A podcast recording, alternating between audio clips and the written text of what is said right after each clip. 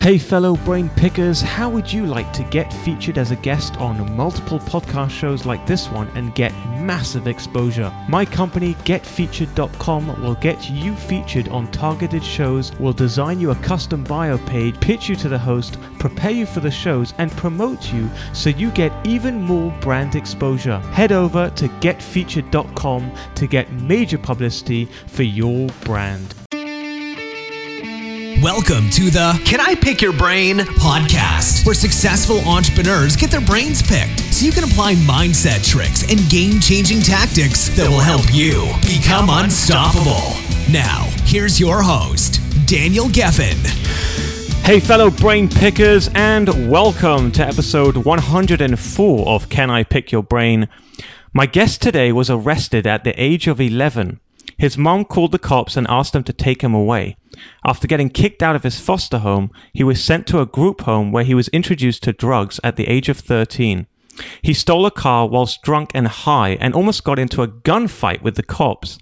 He ended up in jail, and that would have been the end of the story, except someone believed in him. That spark of belief turned his life around, and Dan Martell went on to build five successful technology companies, hired over 500 people, raised millions in venture capital, and invested in over 30 companies. He has been fortunate enough to have been mentored along the way by many of his friends, including the founders of Airbnb, Dropbox, Uber, Hootsuite, and even Sir Richard Branson. And now, to help introduce him, I've put together a short rap. Here goes. This is a story of a man named Dan who had no plans, so he ran and ran, destined for a short lifespan. Speed racing, cops chasing, jail cells, he found himself pacing. But one man taught him the key to embracing from solitary confinement to personal refinement. Belief set him free, now he leverages ADHD. Speed of light is his super might, mediocrity is his kryptonite. He's on a mission to set things right and help ignite, never giving up the fight. You can only keep what you give away, so helping others is now how he spends his day. And now, without further delay, here to share his journey through hell, I welcome to you the one and only Dan Martell. Dan, welcome to the show and thanks for letting me pick your brain. What's up, Daniel, man? Holy! Talk Yeah. about an intro. That that uh, that literally is the best uh, way I've ever come on a podcast, on a stage. Uh, I just got to thank you uh, for that, and uh, just really appreciate the opportunity to be on here. Are you kidding me? For sure, man. And I- I'll put some background uh, music to that as well. So uh, I'll send you that when it goes live. Um, so I really want to dig deep because you've got a crazy story here, and I feel like there's like tons of gold that we can uh, mine out. So let's start with the fact that your mum called the cops on you when you were 11. I want to like back up to that point in your life because that that's crazy. Like what what caused You know, it, yeah, it, it, it is um, until you understand the context. I mean, the, the challenge with me is I think when I was about eight, I got diagnosed with ADHD.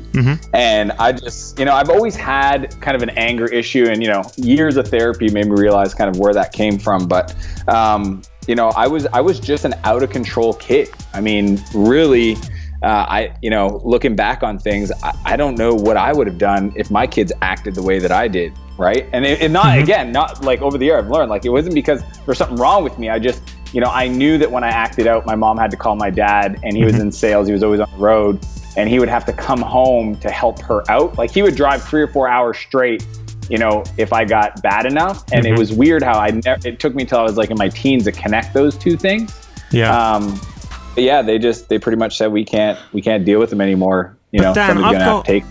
I've got four kids, okay? So my oldest is he's like the sweet, easygoing, you know, typical nice 9-year-old.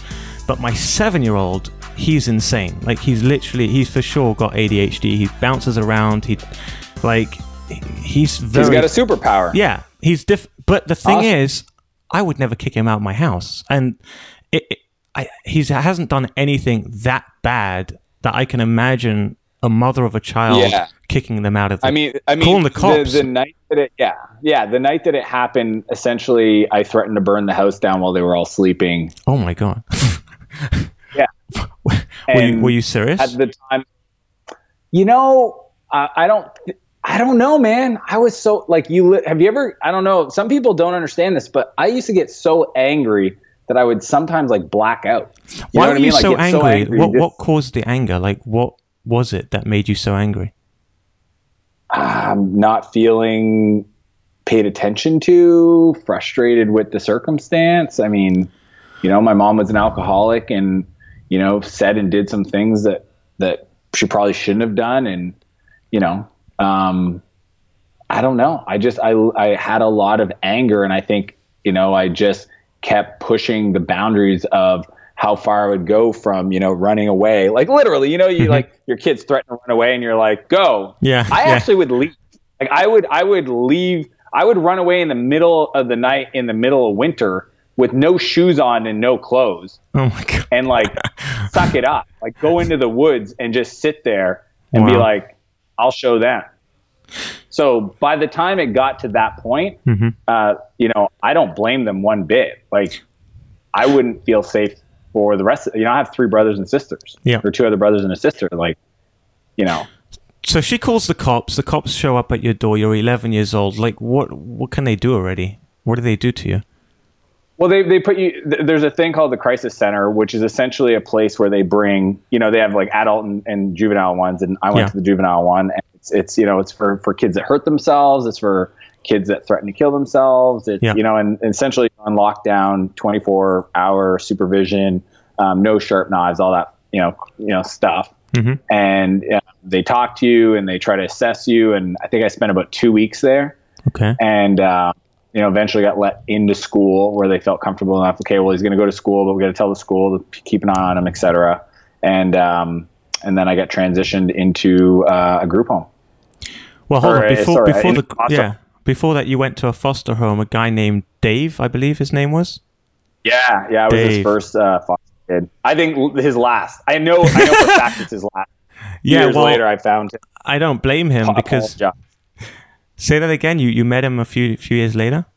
yeah when i was like 21 I, I found him and i apologized Really? Well, let's Uh, talk about that for a second because our listeners, I don't know if they know your story, um, but you actually you lit up fireworks in his living room. again though that was th- these are all like the end of this like what happened Okay, i mean yeah. it does like Right. Yeah. Uh, it started off with convincing him to get me a slingshot, to smashing all the.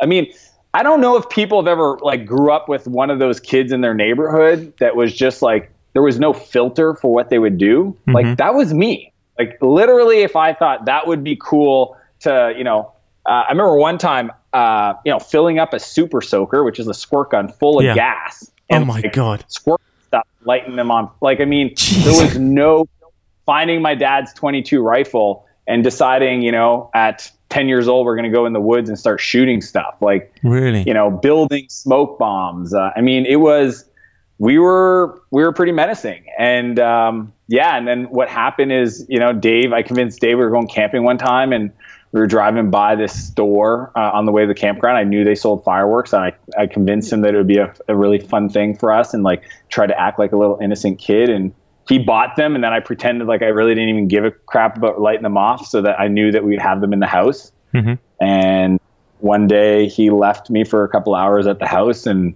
went and ran some errands, and I found them and started. I thought this is my my idea. I was like, well, if I could if I could cut off the bottom twenty percent, like he's not going to notice how long they were um, because he's not a fireworks guy. Right. And I sat there in the living room with you know. Uh, you know, butcher knife and newspaper all over the place, and a candle to kind of reseal things, and some duct tape. Um, Duct and tape. I was, yeah, duct tape. I just, you know, duct tape always feels to, it always fits in the plan. Yeah, it's it like the catch-all. like no matter what you get, it's the catch-all. And uh, you know, I would think I was about an hour into it, and I turned around and accidentally hit the candle into the pile of kind of overflow gunpowder, you know, Oh firework powder.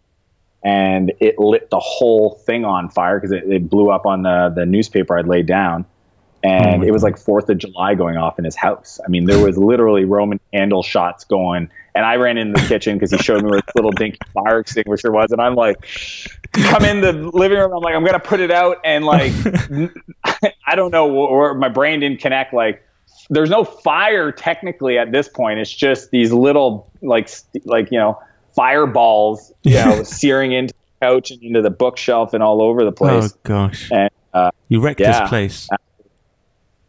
it, it I, I just remember like I would love to say the dust settled. It didn't because it was it felt bad. I just I just realized I gotta pack my suitcase or my backpack and, and go and I ran away. So how old were you at this point? Uh, I would have been twelve. 12. Oh my goodness. Okay, so you're 12 years old. You just basically completely wrecked this guy's home who took you in. And I mean, was he a good was he a good and father? first foster kid. He was he wasn't I mean he was you know he you know I, I mean I think he was like 42 never had kids thought he'd give back Hmm, um unfortunately I was his first kid um right. he was a good dude the problem with Dave is that he was he was trying to be a buddy Hmm. and you know what I've learned and what I do for my two boys now is I give them structure. Like my my love is unconditional. My approval is not. And Mm-hmm. no matter you know uh, I think that that we thrive in in kind of like here's you know it's like playing playing any game. It's like I need to know where the the, the how to score. I need to know where the players are. And if you just let a you know a young kid just like do it. I mean the first time we go grocery shopping he says what do you eat? And I'm like pop tarts and hot dogs. And he's like looks at me with one of those looks and I go it's true. Call my mom. I, I only eat chocolate pop tarts and hot dogs with ketchup.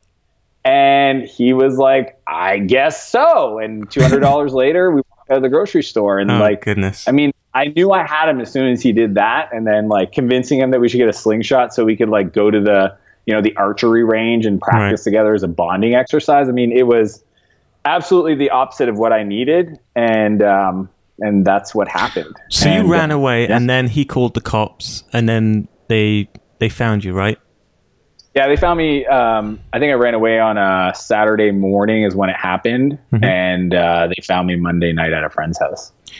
And at one point, it got so bad that you actually stole a car and got into some police chase. And then there was like this, you, you had a gun on you. I mean, tell us about that. Yeah, I mean, I just I just want to just frame everything like I'm, you know, I don't condone, I don't like, I don't tell these stories to like highlight. no, I. I get that. you know wanna- what I mean? Like I'm I just, building, I just, yeah, I'm building a picture Yeah. here for our audience because for sure. we're going to get You know, to the I was point. I was a dr- at the time drug addict, um, emotionally depressed, didn't want to live, um, was running from the police. Literally, I never thought really from the time I, you know, was 12, 13 that I would live past, you know, 19. Uh, at the time, I think I was 16 years old, uh, and yeah, I just um, I had done a break and enter in a house and stole a bunch of guns, and my Holy mom cow. found them at, under my bed and called the police. And my brother calls me up and says, "You can't come home. The police are waiting for you." And uh, I go in, I go hide for like three or four weeks in, in my hometown. And eventually, I realize I can't stay there, so I steal a car. And you know, at the time, I was selling drugs, so I was you know drinking a lot and doing drugs, and decided I'm going to leave from Eastern Canada to kind of the West Coast. And on the way, um, I took a wrong turn, got on the highway, almost ran out of gas. So I was pulling over to get some gas, and there was a routine roadblock with uh, with some police. And I said to myself Oh my God. prior, yeah, that if um, if the cops you know find me or whatever, then I'm that I'm going to pull the gun I had in a in a book bag next to the car seat, a handgun, and let them do their job. What do you mean let them do their job? You mean you were going to shoot at them and then let them shoot back at you? I was just going to pull the gun and let them do their thing. I don't know if I would have pulled the trigger, but I was going to point the gun. Holy shit. You had no fear. Like, one thing I'm noticing about you is you had zero fear, or, or maybe you had fear, but you just didn't care. Like, I think Going- what I didn't have is any appreciation for my life. I didn't value myself at all. or anyone else for that matter, right? I, I you know, I, I don't know. It's it's a weird thing. Like I actually did care about other people. I guess I just Well, you, You stole if I felt like someone's somebody you stole that- someone's car, right? And you went in and yeah. robbed some. I mean, I never planned on burning it. You know what I mean? Like it's funny. Like I rationalized myself. Like I'm just going to leave it wherever I go, and then they'll get the car. you know, like I never thought like.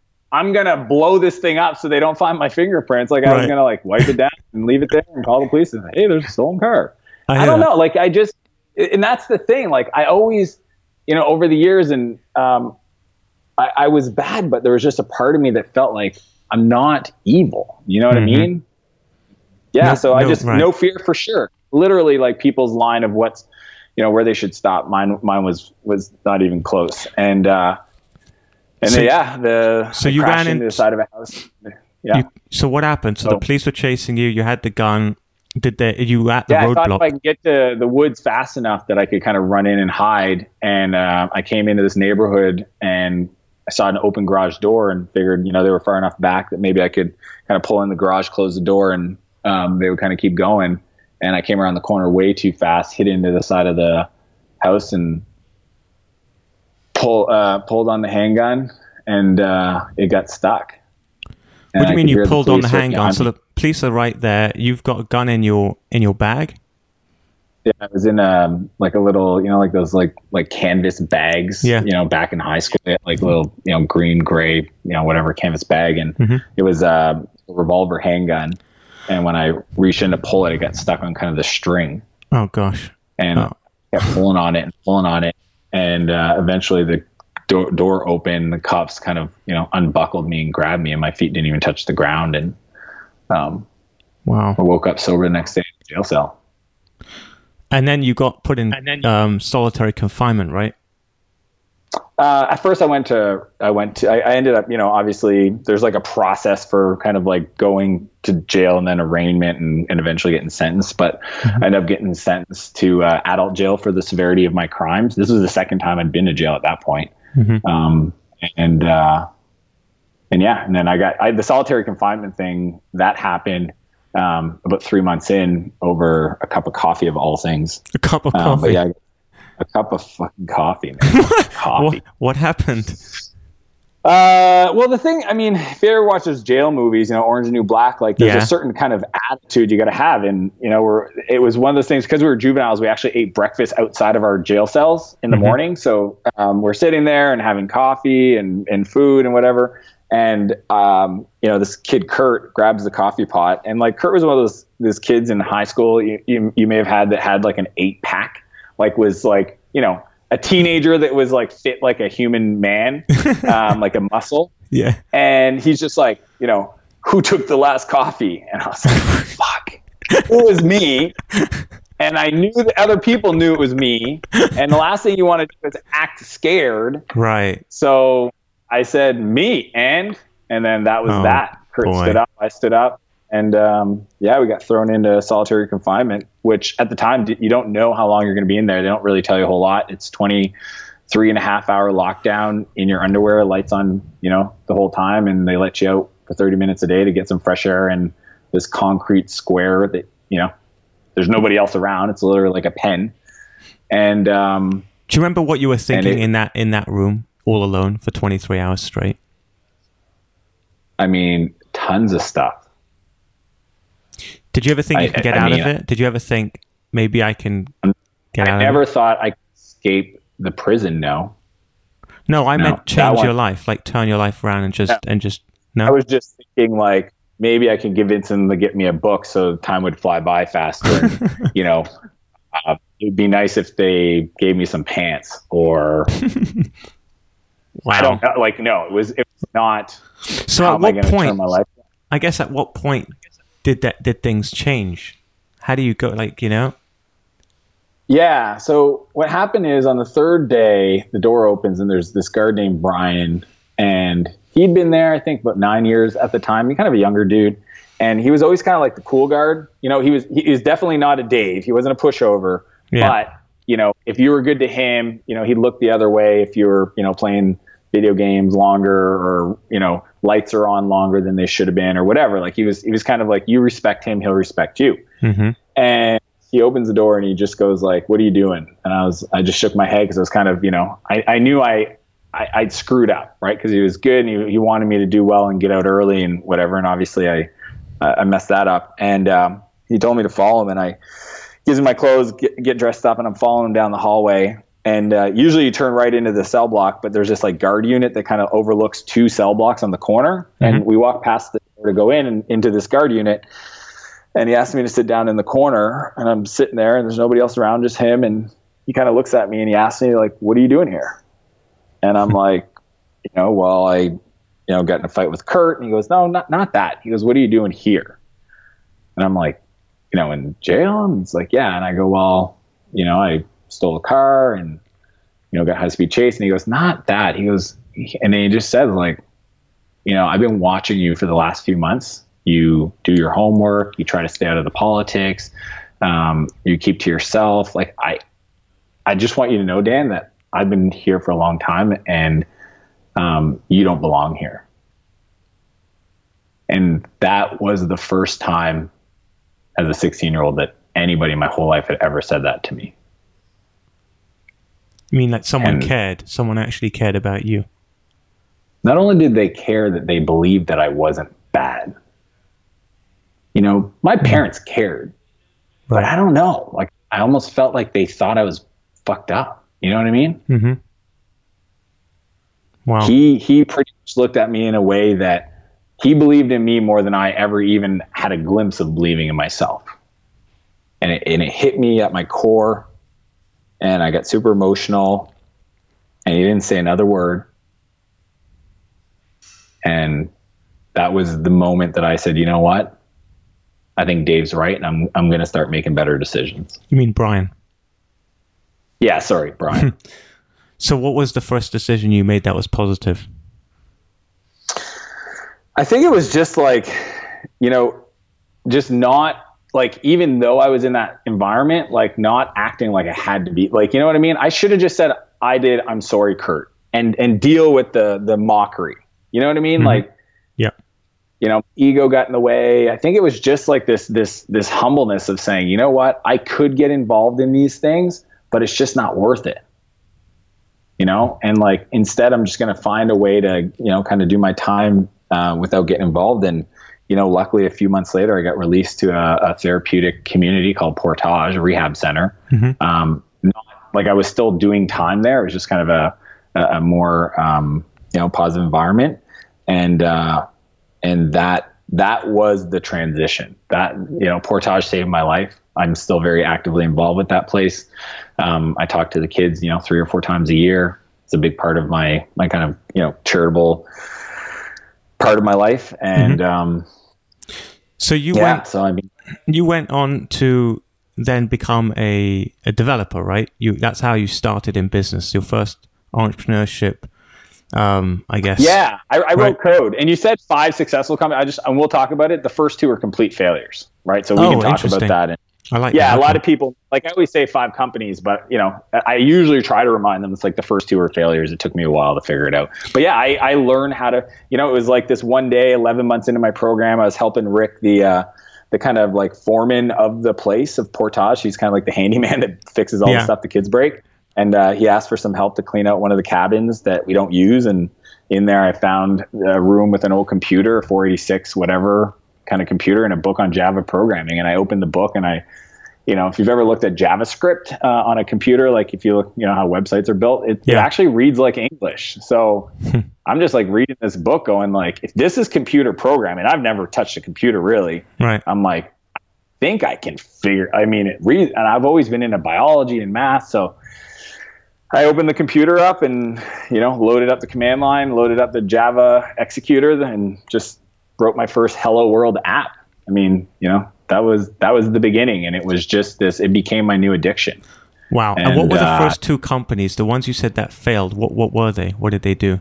And why yeah, did they fail? So the first company was called MaritimeVacation.ca, um, which was a vacation rental site. Which hmm. sounds like an awesome idea. People yeah. are like uh, Airbnb and Airbnb. VRBO. Vacation. Right. I mean, ton of them. And I, this is 1998. Um, okay I had no clue what I was doing. My dad had a cottage and he kept getting phone calls and just asked me one day if I could build him a web page that he could direct people to. Hmm. And I convinced them to give me some money for hosting that was really a lot more than I needed just to cover cost to build an application.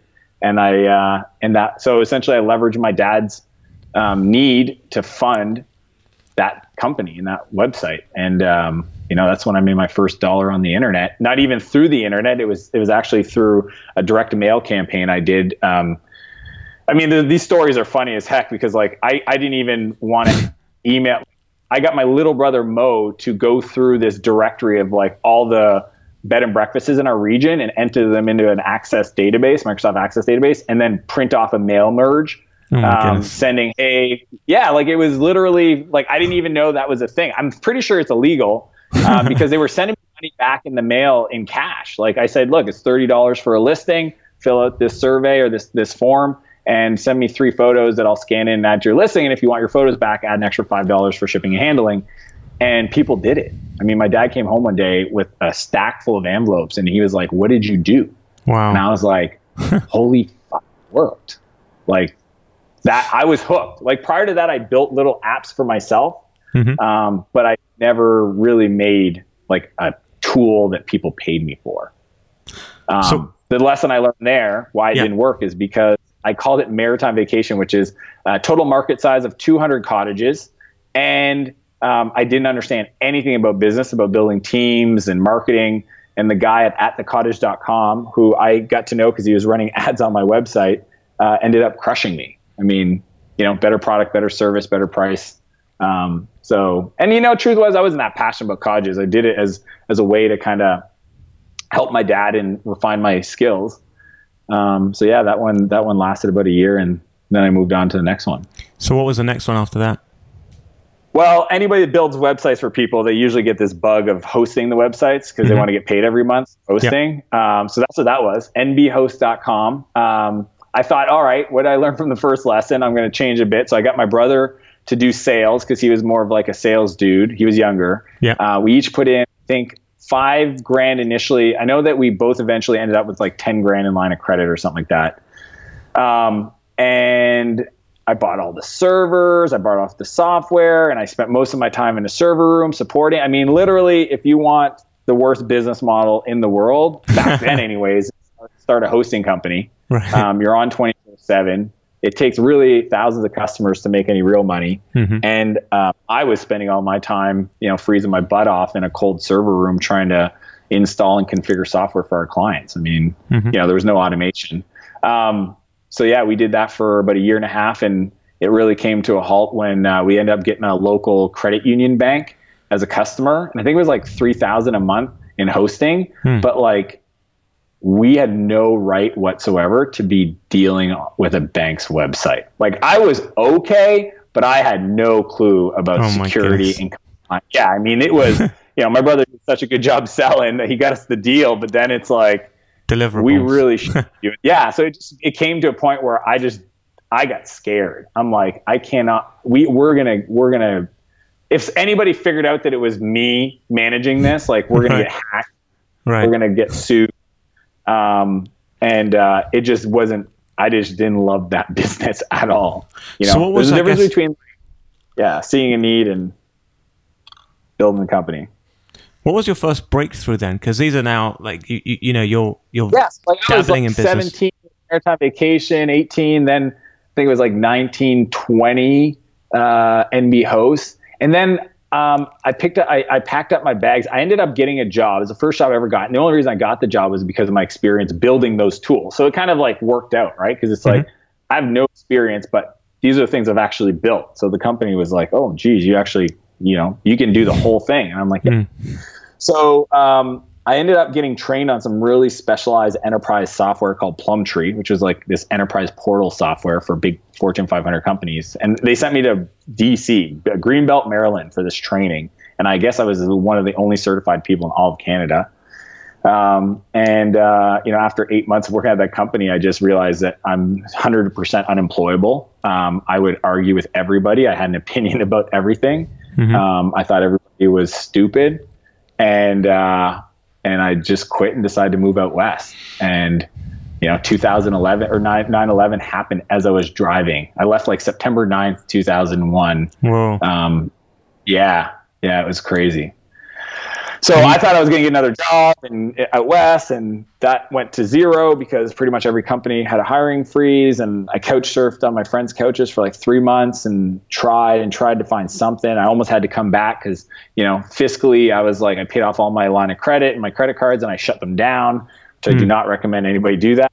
Um, so I essentially had no money, and uh, out of the blue, I got a contracting job making uh, 150,000 a year uh, working for an oil company Wow. at 21. How did that happen? Yeah.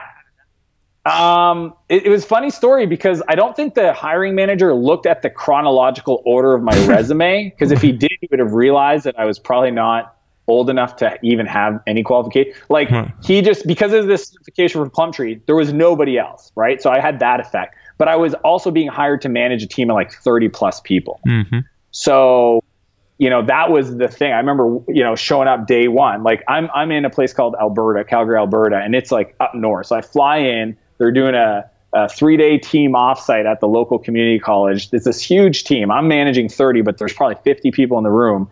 Darcy's the manager, and I show up, knock on the door, and he comes out, and I could tell by his reaction. Like, here's this kid. I tried my best. I had like a red flannel shirt, khaki pants on didn't even have like normal dress shoes. I think they might have been skate shoes. I mean, it was, you know, or no, they were like Clarks, like these really bulky, you know, whatever man shoes. And uh, I, is. I had accidentally let my buddy give me a haircut, and Oh, he screwed God. up so bad I had to shave my head. I pretty much like it was the worst look ever. Um, and uh, he, I could tell by the concerned look on his face. He pulls me outside in the hallway. So like, knock on the door, say hello. I'm Dan. He's like, oh, He comes out in the hallway, and he goes, uh, Dan. He goes, it's my bad. I should have asked. I didn't realize you were so young. Oh, Most of the people on the team are, you know, ten years older than you, Hmm. and you know, I guess the best thing I could say is uh, let's try this out for two weeks and and we'll see what happens. And I was like, oh my god, like that was the only thing after three months of looking that I got. And and the thing, the reason why it was really valuable for me was it was a contracting job. Like it wasn't an employee thing. Like they wanted somebody as a as a external contractor to come in, lead the team, transfer the knowledge, and they were going to keep running with it. And uh, I was so freaked out. I got a library card, went to the library in this place called Fort McMurray, uh, got books on project management, consulting, technical architecture, and pretty much went to the job during the day, tried not to say anything stupid, rushed home, would cr- read till midnight, take notes, go back the next day. Again, try not to say anything stupid. Take notes on things that I was hearing that I didn't like. What's an SOW? I was like, what's a uh, like go home statement of work? It's like, oh, and then it's like, what's a Gantt chart? It's like, what's a Gantt chart? Like, go home. Okay, so like it was just this game of just trying to stay ahead, and I ended up. I would say that um, allowed me to grow into the leader and entrepreneur I am today. And Darcy, to this day, is somebody I message at least once a year. Like he taught me what leadership was. Like he was an incredible manager. I mean, just like the way he was with people, the way he gave me a chance, even when I messed up. I remember one time, about a year into it, um, you know, I was I was this I was younger than most of the interns there. So my friends were the other interns. Wow. And you know, I don't know if people know what people do at paid intern jobs and, and when they're 500 miles away from home. But on weekends, we really got into it.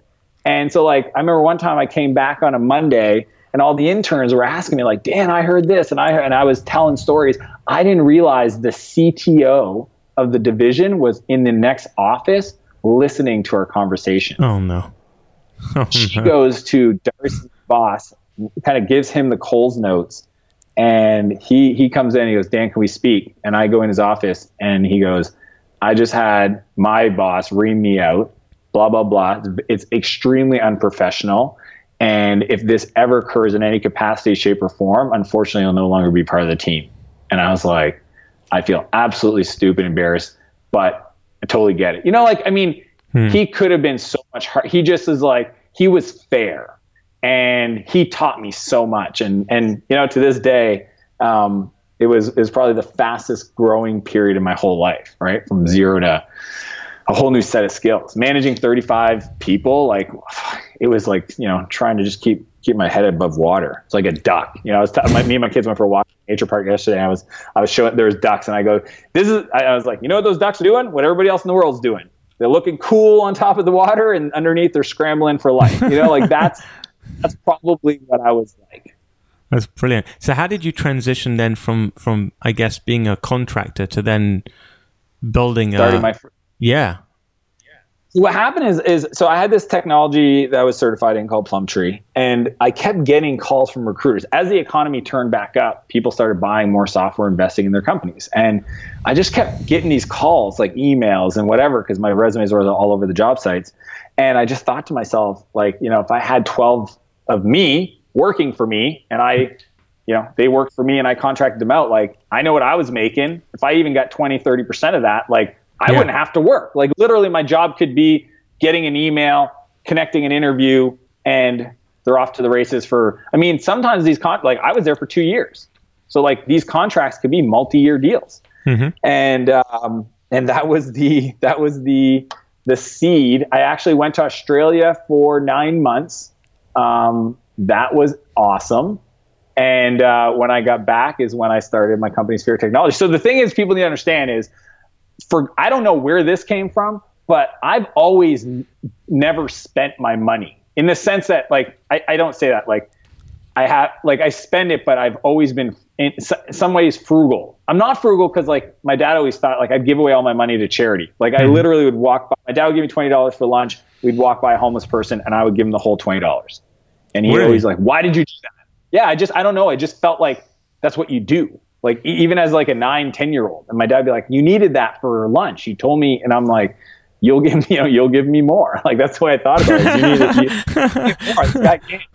And uh, yeah, so like even though I was making 150k a year, I was only paying myself 60, well, and I was good with that. What do you mean? Where yeah. was the rest of the money going? Saving. I saved it the whole time. That's why oh, I was wow. able to go to Australia once. Yeah, I actually didn't even see it. My the check would come in to my corporate number, and my uh, it, so it get deposited into my corporation. I would get a salary, so I knew what I was getting in my personal bank account, and I didn't even want the login details for the business bank account. I told my dad to kind of like just you know deal with the taxes, and I have my accountant deal with most of it, mm-hmm. and uh, I didn't know. I just said, you know, I don't need to see this. I'm good with 60. 60 was, you know, and my living expenses were covered on top of that. So, so really it was 60k a year to just like spend on, you know, snowboarding trips and downhill mountain bikes. I mean, that's that's plenty. Mm-hmm. Um, and uh, that was the seed money that I used to start Spheric Technologies, which, you know, I hired three people day one and grew it to, you know, 30 some staff and, you know, millions in revenue in four years. Eventually got acquired. It's incredible. And and how much did they acquire it for? So it, most of the transactions I've been involved in, you know, there's kind of like non-disclosure. Oh boy. Um, okay. What I can say is um, traditional traditional uh, service companies get sold for about 0.7 on gross revenue, mm-hmm. and we were doing about 3.4 million. 3.4 million. Yeah. Oh, nice. And the two companies that you that scaled up. Hmm? And the cool part was is um, I became a millionaire when I was 27 because we were making a lot of cash. You know what I mean? Like the business would produce, you know, 30, 40% profit every year and we were in the millions and I didn't have any partners. Wow. And I didn't spend I, still, you, I drove I drove a 1991. So when I was in Syncrude, I drove a 1987 Jetta. Mm-hmm. Then I upgraded to a 19 oh it was a 92 silver um, no, 91. That was a 91. Then I got a 2001 silver hatchback Jetta. That was when I was building Spheric, and I drove that for most of the time. And then on year four, I think I upgraded to a 2009 Murano that I bought in the States because of dollars. Like, I've just been a simple dude. Like, you know, just so you're not really interested businesses. in money. You're not. You're not really. I mean, it sounds like you're just. When I look at money, it's about enhancing life experiences, right? So I've just, I've just, I guess you know, because I came from nothing and nobody really expected a whole lot from me. I don't really give a shit about what people think about me. I don't care about fancy watches or fancy cars and all that. And and the truth is, is people look at my life today, and I do live in a big house and I do have fancy cars, but um, I don't care about those things. I did those because I wanted to go racing. So I got a car that I could go race. And, right. you know, I have a family and kids and I didn't want to live in an apartment. But when I was living in San Francisco, the whole time I built Flowtown, like I lived in San Francisco with roommates.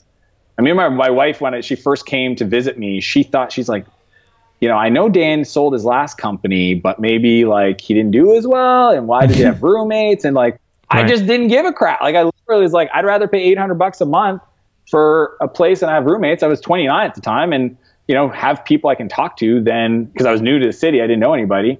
Then go spend two grand on a place just by myself. Like I didn't, I wasn't entertained. Like it just didn't make sense. Right. I'm, mm-hmm. I'm, i guess practical in that. But I have so no you, problem spending. So you basically, you sold, you built up the technology companies and then you sold them. Um, how did you scale up? Like, what was what are some of the, I guess, most important lessons you learned while building and scaling the companies?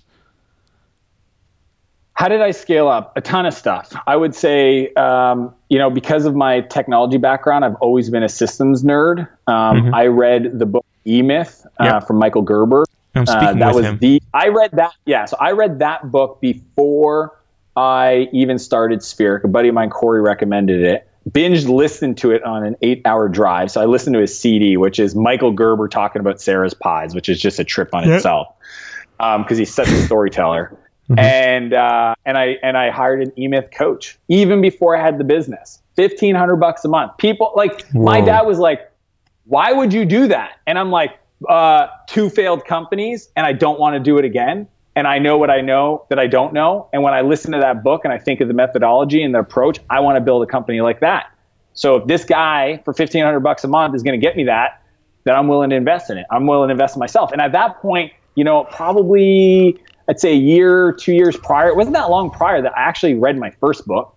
And then I realized, oh, everything I need to learn are in books, which I wish somebody would sat me down and told me. Like I listened, I read computer books. Okay. So I read probably 150 computer books on Java programming and HTML. I never thought of going one aisle down to get one on marketing, team building, strategy, operations. like it never occurred to me that I should do the same thing for business as I did for learning how to code. And um, and that that changed everything. I mean, um, Bob was his name, and uh, I, am pretty sure I was one of Bob's most successful clients. We ended up breaking a million in, in the first year. Wow! And uh, yeah, and I, I will give 100% credit to to Bob, um, to eMyth, and um, so that was a big thing. So now I teach people how to create systems called playbooks mm-hmm. Um, because it's been a it's a core foundation to every business I've built since then. What's a playbook? Uh, a playbook is like what some people call standard operating procedures, SOPs, or um, you know manual system manuals. Essentially, my idea is you know if in your business there's probably things you do that are repetitive that you do the same way every time you you know do marketing or you bring a new client on or you monitor a client's happiness okay. or whatever. And I think you know, and it can start at first. It really should be your kind of administrative tasks, right? So like, how do you do your accounting? How do you do your receivables? How do you do um, invoicing so that you can quickly get other people to support you in that business. Um, but then you want to, I think HR is usually the place people want to go next because it, and most of them are like, well, I don't have any employees. Why would I focus on HR systems? Mm-hmm. It's because the, the next thing you should do is hire people and you should have a process for doing that. Right. Um, and then you just look at kind of like then it's all revenue driven functions like how do you do marketing how do you do sales how do you do proposals how do you uh, onboard a new client how do you monitor how, you know what i mean so you right. build these repeatable scalable systems in a playbook so and my format's simple if you if you want i could uh, link up uh, something for your audience but yeah um, it's just a Google spreadsheet that links to each Google Doc, and each doc is a procedure on the thing that you need to do and you just link them up all in a spreadsheet so they're right there. Super simple, super easy to update on your mobile phone. You can use the Google permission to share them around with different team members. They can request mm. access if they don't. Um, and it has everything. And there's three tabs there's systems, references, and templates. And um, yeah, I've got a whole template thing that I, I, usually give to my coaching clients that I can hook you guys up with that, nice. uh, that give you my default templates to get you going. Cool. So for those of you listening, if you want to get uh, that, you can go to danielgeffen.com forward slash 104 at the end of the show, and there'll be a link in the show notes. Um, you know, what's really impressive, Dan, is that you've surrounded yourself with some incredible people, namely the founders of Airbnb, Dropbox, Uber, Hootsuite, and even uh, Richard Branson himself. So how did you manage to build those relationships?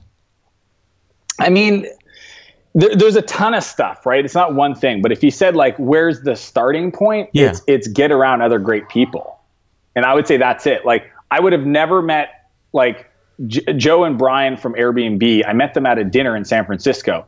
After I sold my first company, Spheric Technologies, you know, I was 28 at the time. I almost, very close, in a two month window, almost went to the retired mode and chilled out in my small hometown that I grew up in in Canada. Mm. Like, built a new house, bought a cottage, bought a, a wakeboarding boat. like, you know, I was going to chill. I was like, I worked my ass off it's been year, years. I was 29. Some of the things you think about, you just look yeah. back like so dumb.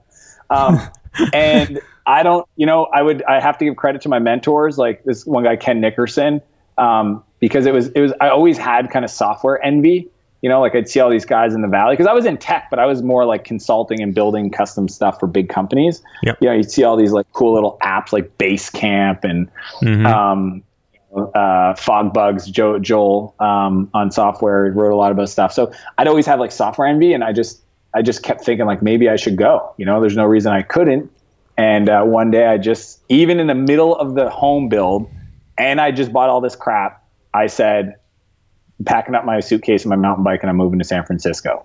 And I'm just going to see if any of my crazy ideas might hold water with some of the smartest people there. And I just put myself in it and it was uncomfortable and awkward as shit. And like I would go to my, my strategy was like I'll go to a new coffee shop every day, two two coffee shops a day. So I made a list. I did some research. There's ten coffee shops that all the startup people went to, and I would go to a different one, two different ones a day, morning and then afternoon, and I would just smile and say hi. That okay. was my strategy. That's it. Smile and, like, and say hi. yeah, and that totally was stupid and bombed. And after three weeks, I got really good advice. And then I started cold emailing people. I made a list. I, I have this process called the Dream 100, which is like 100 people. It takes a while to design to, to research, but essentially it's 30 or 10 mentors. So people have been to where you want to go. 30 peers or 30 advisors, people that kind of give you um, expertise around areas that you might have a gap in in your mm-hmm. your business, and then um, 60 peers, and those are people that are at the same level or at least two two to three years ahead of you. Um, and then I just reached out. So like Paul Graham, the founder of Y Combinator, you know, one of the top tech, tech accelerators in the world, yep. I just cold emailed. I was like, I just moved here. I'm Canadian and I'm trying to connect with startup people. You know, here's what I'm good at. What do you, what are your thoughts? You know, short and concise. And he just wrote back this perfect email. He goes, startups need help with marketing. Do that. Cause like what was happening is I kept talking to these people and then, and, and here's where I went wrong. They kept asking, so what do you do? My answer was, well, I don't really do anything. I just moved here and I'm trying to figure out what I'm going to do next. They would literally shut down and turn back to their laptops and keep working. Yeah. Like, there was no like, too oh, vague. Sound interesting.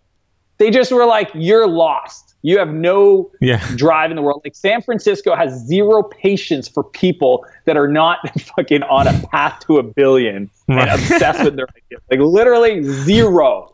They don't right. even like consulting companies. They they thought Spheric was the like. Why would you waste your time on that? That sounds cute. Like I didn't go to Stanford. I didn't go to Berkeley. Like I had everything fighting against me. The only thing I did was I'm Canadian, and, and somebody in their life was Canadian that they they liked. and uh, and when Paul said that, the next day I went to a coffee shop and somebody said, "So what do you do?" And I said, "You know, I, I help startups with marketing." and the person goes, "I'm a startup, help me." And like I was like, "Oh my gosh, yes, finally that there's something for us to dig into." And that transformed everything. I mean, what happened is I eventually got introduced to a company that uh, had just raised, I think, four million in funding. They they were great technologists. They they didn't really have a lot of experience in marketing, and I went in because this is the cool part is because I was technical. They didn't need to do anything. Like I could literally give me access to your system. I can pull the data reports. I can call the customers. I can run the surveys. I can update your marketing funnels. Like I, I essentially growth hack their business. And, and I didn't charge them. I just said, look, I'm here. I want to add as much value as I can to learn. I don't have a software company to learn with.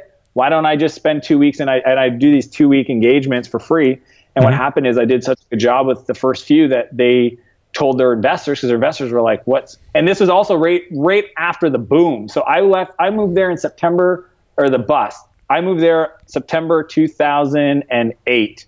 The crash happened in October, November, mm-hmm. and all companies had to figure out profitability as fast as possible, right? So like there was mm-hmm. this big email that went around from this big VC firm called Sequoia called um, you know Good Times RIP and and I was the guy helping these companies figure out their customers and monetizing as fast as possible. And that's how I get to know all the investors. So I got invited to this dinner through a guy named Dave McClure, who right now is going through some very challenging times online. He, mm-hmm. he unfortunately did some bad stuff. And um, it was at one of those dinners that I met Joe and Brian. So, like, it's really getting yourself in that circle and adding value and all those things. I mean, the, the Richard Branson one's a fun story. So, um, I organize founder dinners. So I love entrepreneurs. I literally, uh, this Friday, I've got one with like 10 founders uh, coming to my house. I do them at my house. Um, uh, sometimes I do them at dinners if I'm traveling. Sometimes when I'm traveling, I do breakfast, lunch, and dinner. So I, that's how oh much I believe goodness. in it. You can, you can go look, search founder dinners, Dan Martell, and you'll see my YouTube video on it. But um, so I had a guy introduce me to a friend that was moving from San Francisco, from New York to San Francisco and I invited him to one of my founders dinners. Like I don't think too much about it. I literally have a Google or an Evernote file with a bunch of names and I just like kind of curate people together. And mm-hmm. I didn't even get a chance really to talk to the guy that much, right? Because there was like eight people there. And uh, it turns out that he met some of the people because he just moved there. He didn't know a soul. Met some of his best friends. They ended up like being buddies. Found a co-founder, started a company, and just really always look back at that moment as like a really incredible thing that I did for him. And uh, four years later, his company's growing massively. Um, and uh, he just happened to be friends with Richard Branson. And Richard said, Hey, if you guys want to do like a ski trip at my really? house in Switzerland um, with like, you know, 14 people, uh, wow. I'd love to meet people that are focused on helping entrepreneurs. And, you know, I was building Clarity at the time, which was in a marketplace for entrepreneurs to get advice over the phone. And he, I, I still remember the email. Like, it was it was it was in May, and it was like, "Hey Dan, I'm doing this thing at Richard Branson's house. He'll be there uh, in April. Do you want to come?" Wow. And I was looking around, like, "Am I being punked right now? Like, what the like?" I was like, "There's no way," and I was like. Yeah, man, my my calendar is free. Let me know the details. Yeah, it's incredible. and then it was even funny. Like I didn't even want to. Like I booked flights, and like I pretty much emailed them like two weeks out 10 days out, seven days. And then I was like, should I get on the flight? Like, is it still going on? He's like, yeah, yeah, we're, yeah. And it was, it was crazy. So like, you know, I don't know what the lesson is. It's just, I think if you just focus on being a good person that adds value first, um, good things are going to happen. Yeah. I guess it's also just getting out there. Like people kind of sit behind their computer and expect things to just happen.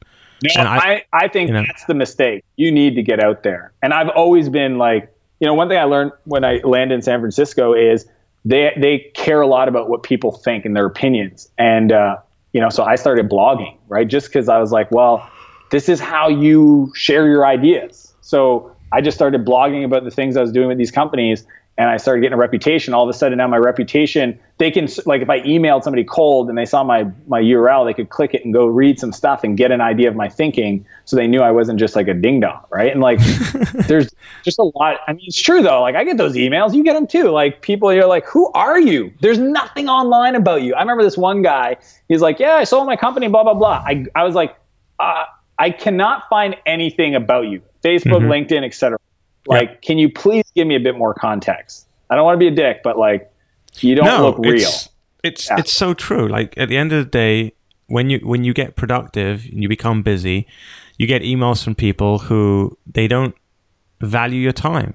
They expect you to just research them, and and if there's nothing straight away that you can see, that's you know that oh it's worth connecting with you or it's worth getting on a phone with you, then you know there's just so much time in the day, you know. Uh, so if somebody's not like straight away just jumping, like if I if I see somebody's cold emailing me and saying, "Hey, I want to come on as a guest on your show," and I Google them and there's nothing on them, forget it, right? It's, it's exactly, yes, on your yeah, yeah, yeah. Oh yeah, I'm gonna have 100%. you on my show. Everybody's chomping at the bits to learn more about you. It's like, come on. Yeah. What's your mission right now, Dan? What's next for you? Um, my, my mission right now is to help a million SaaS founders build profitable businesses so they can serve their families. That's that's like my mission. It's yeah, like every morning number. I look at it. Uh, no, it's not random by any means. Uh, there's actually not that many SaaS businesses in the world right now. There's probably about 50,000, and that's being pretty optimistic. Mm-hmm. Um, so I wanted to set kind of a goal that was kind of impossible. So a million is the number. Some people are like, I want to help a hundred million entrepreneurs start companies. It's like, yeah, that's cool. Um, there's actually probably 400 million entrepreneurs in the world, right? There's there's there's so many not, but I'm in the long game. So so I actually coach um, B2B SaaS founders and uh, software as a service founders and that's what I do. And I do that uh, through a program called SaaS Academy. And we get together three times a year San Francisco, New York, Toronto. I bring in incredible entrepreneurs, and it's where I get, and I still invest a lot. So, like, that's, yep. you know, what do I do from a revenue point of view? Well, I invest um, in tech companies and some real estate projects. But, um, you know, my, my passion is that. And then on the community side, I have a program called Founders mm-hmm. um, that helps at risk youth uh, build their confidence through building businesses. So wow. that's kind of like, yeah, teenagers like me, like literally just like me. I go in right. those rooms with these kids and I laugh because I'm like, you think you're so fucking cool, and I know exactly what you're thinking, and I'm gonna take that energy and that that that anger, and we're gonna create magic. And it's that is the that is the I love that. That's incredible. What's the best yeah. way my listeners can get in touch with you, Dan? Um, if anybody wants to email me, they can email me at dan at danmartell.com, two L's of Martell. Mm-hmm. Uh, Stephanie will filter all emails, so just provide some context where you heard me from and, and how I can help. Um, and then uh, Dan at Dan Martell, 2 Martell.com is my site. I link off to my YouTube. I think people, if they're interested in business and growth, and uh, so pretty much I talk about personal development, business growth, and software uh, on my YouTube uh, channel and I publish every Monday, and I've been doing it now for two years, hundred plus videos, which mm-hmm. I never thought I would keep doing, and I'm pretty much committed to doing forever because I really, really enjoy it. And um, and then on social media at Dan Martell everywhere. Cool. So all those links will be in the show notes, guys. So head over to danielgeffen.com forward slash 104. Dan, thanks so much for letting me pick your brain. And thank you to all my fellow brain pickers. I'm looking forward to the day when I'll be picking your brain. You've been listening to the Can I Pick Your Brain podcast. Inspiration without perspiration is like a tiger without teeth. So, to put these ideas into action, head over to danielgeffen.com.